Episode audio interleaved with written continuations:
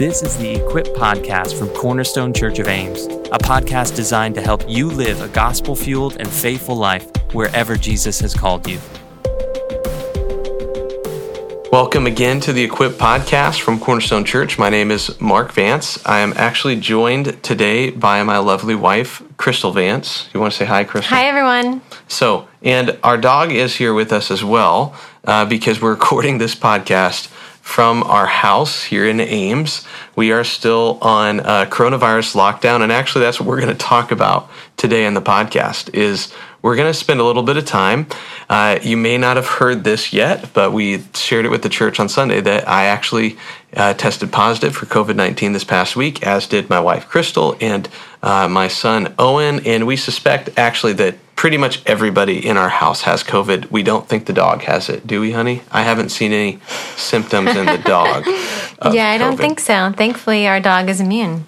Yeah, our dog is immune to COVID. That's what we're going with. But um, what we we've received so many just kind notes, encouragement uh, from so many people, and there's so many questions because I think for us, even before we had this come through our household, you're like, what is this like, and what happens when you have COVID, and how do you react to it, and what's what's it like physically? And so what we thought is. It might actually help some people to just hear a little firsthand reflection from a family that's had COVID of what's it like, how do we get it, as far as we know. Uh, we're still kind of guessing at that, and mm-hmm. um, just some of our reflections about what it's like to uh, live with this and try to thrive with this too. And so, first off, Crystal, okay, let's let's kind of get into first subject matter, which is how do you think we got this? Because we all have it. Like, what's your theory on this? Honey? Yeah. Um, so my theory is COVID is everything you never expected. So we did not expect that our child who plays soccer, who's 12 years old, uh, running around outside on a field that wasn't really around another player who tested positive could have tested positive. And last Thursday, we found out that he was positive, and we were so surprised. It, you know, it was a huge surprise because, I mean, even we've been super impressed with, and this is no like fault to the soccer club that he works with. They've done a great job. Um, I mean, we go to his soccer games, we wear masks on the sidelines his coach wears a mask. If the players aren't on the field, they wear the mask. And they're outside. I mean, soccer fields, I don't know if you've noticed, they're not confined spaces. And mm-hmm. so, um, the I and just the lack of transmission normally among kids, particularly, that was a surprise to us too. Um, so when I came home and Thursday night found out that Owen tested positive, I really was surprised by mm-hmm. that. That now I will say this: so he tests yeah. positive. Then I think you immediately start to reflect on like, oh no, am I showing any symptoms? Mm-hmm. Yeah, we were having um, scratchy throats. Yeah, so you have scratchy Just throat. a little, a little scratchy throat, and, but nothing major. And I had actually been uh, speaking at a small kind of gathering that, that other week, and I, so that week my throat was scratchier than normal too. And I remember not thinking, oh, I have COVID, just thinking, man, my throat really hurts. That's a bummer. So then Thursday when we find out, well, that then we're like, oh no, do we have to get tested? Uh, I didn't want to get tested, to be honest. that was one of the most intimidating things. I really hate needles or any sort of like the idea of having your brain scraped. So, mm-hmm. um, yeah, you hear so many stories about the test that you just, it's intimidating a little. Okay, so we schedule a test. What was the test like? We took it on Friday. What was yeah, the COVID I was not like? going to get tested. I was like, well, I'll just assume I have it and not get tested. But Mark told me I had to. He forced me to get tested. yeah, we, just so you know, if you have direct exposure to COVID, and you are showing symptoms, you should go get tested. Yeah, there's there's a lot of wisdom actually to getting tested. I was very hesitant, but after doing so, it wasn't actually that bad for me. I know everyone's experience is different, um, but yeah, they I was do jam thankful. like a. I was. It's like a. It'd be like a multi-inch long Q-tip up your nose. Yeah.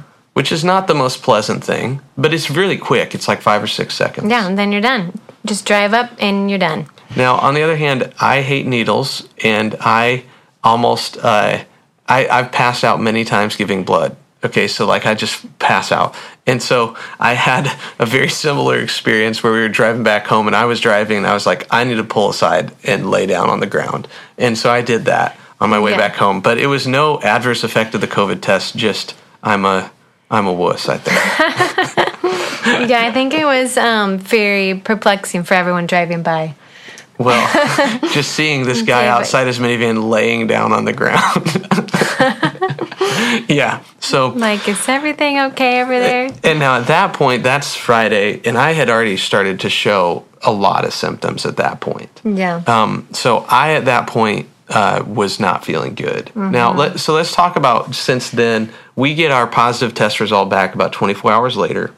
yeah, it was pretty fast. You're positive. Test Iowa. I'm positive. So let's talk about um, what it's been like for various family members. So our kids, what do you see symptomatically in the kiddos? Um, so our kids are all fine. They're great. Actually, two of them did not get tested, so they are just considered in quarantine. Um, but Owen tested positive and also had no symptoms. He just he said he had a stubby nose for like maybe an hour one day. I think on Wednesday. Yeah. Um, so, pretty much nothing. So we're so thankful that they have not had a lot of symptoms because Right. I can't imagine how I would feel as a mom just watching them struggling if they weren't feeling well. yeah. What yeah. about what about you?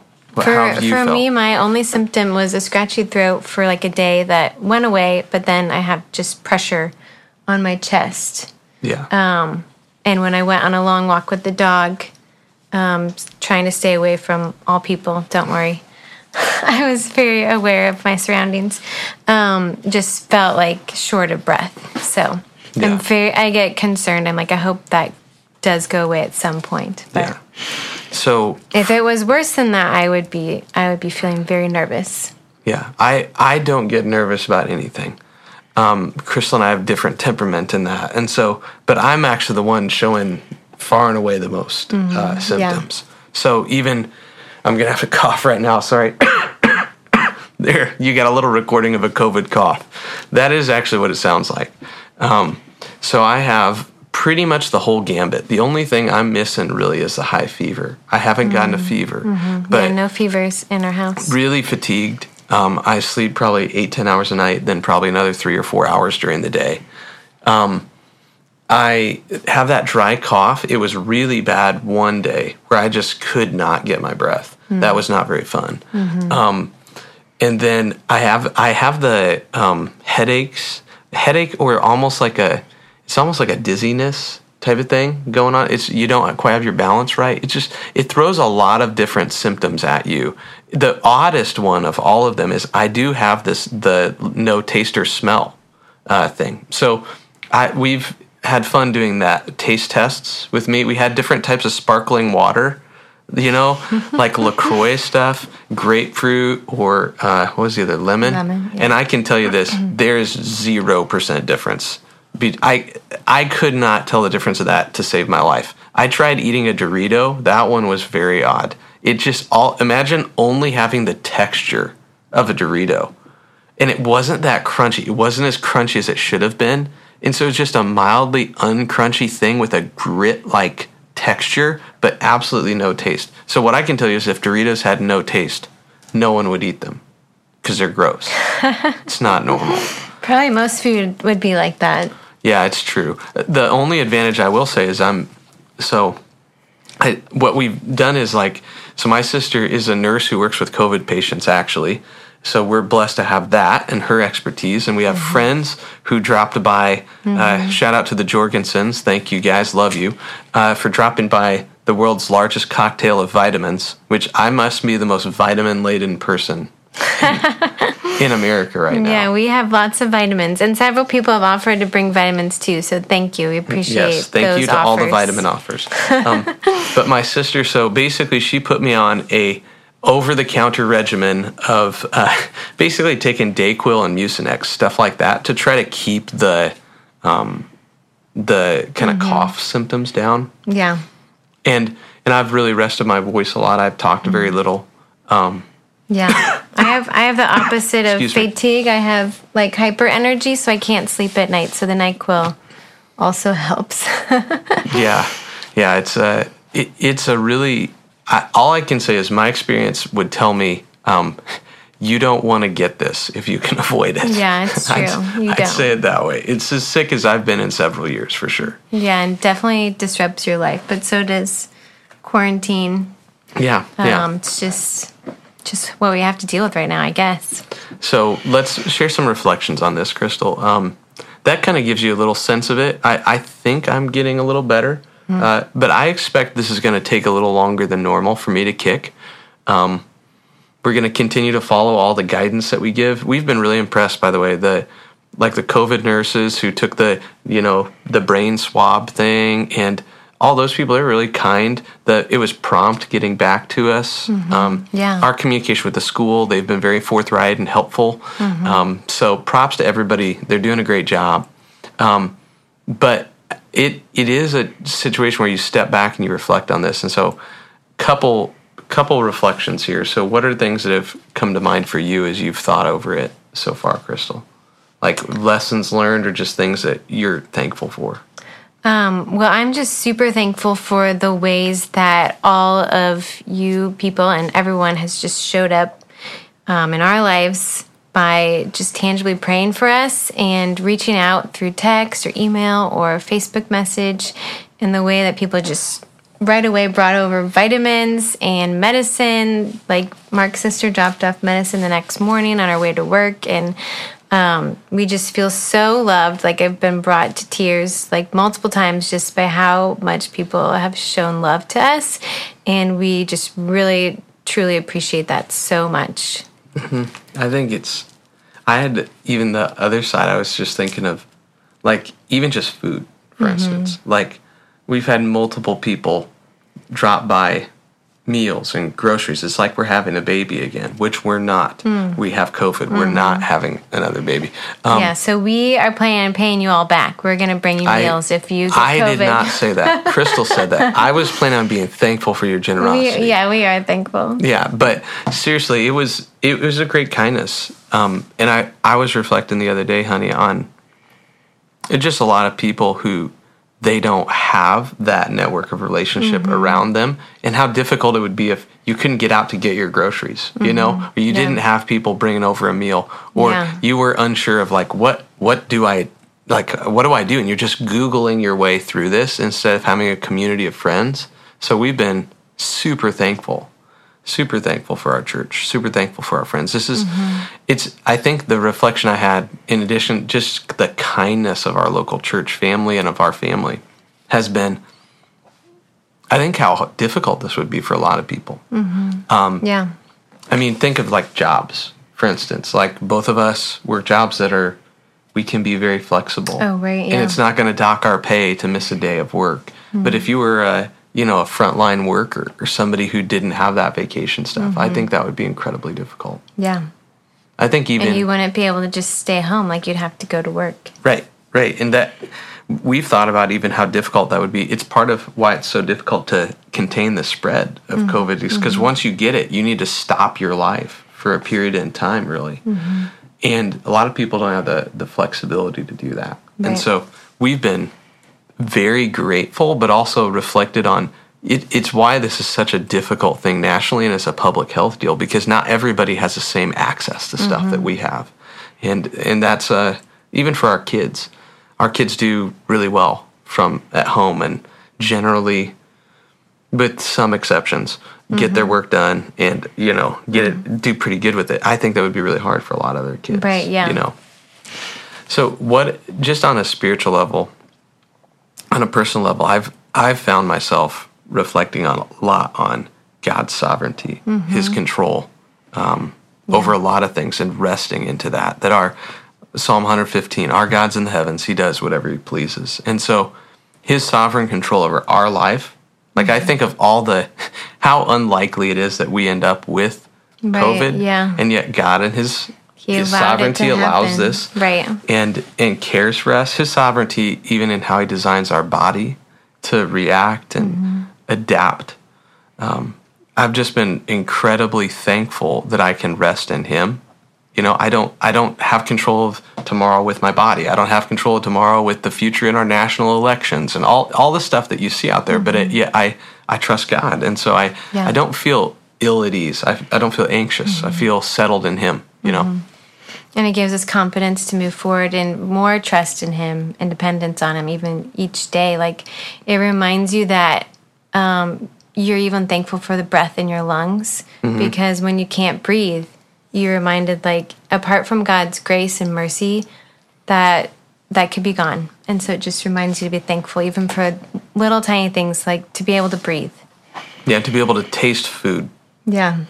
You know, I'm looking forward to not just having the physical sensation of food. You know, like, oh, what was that food like? It was wet and cold.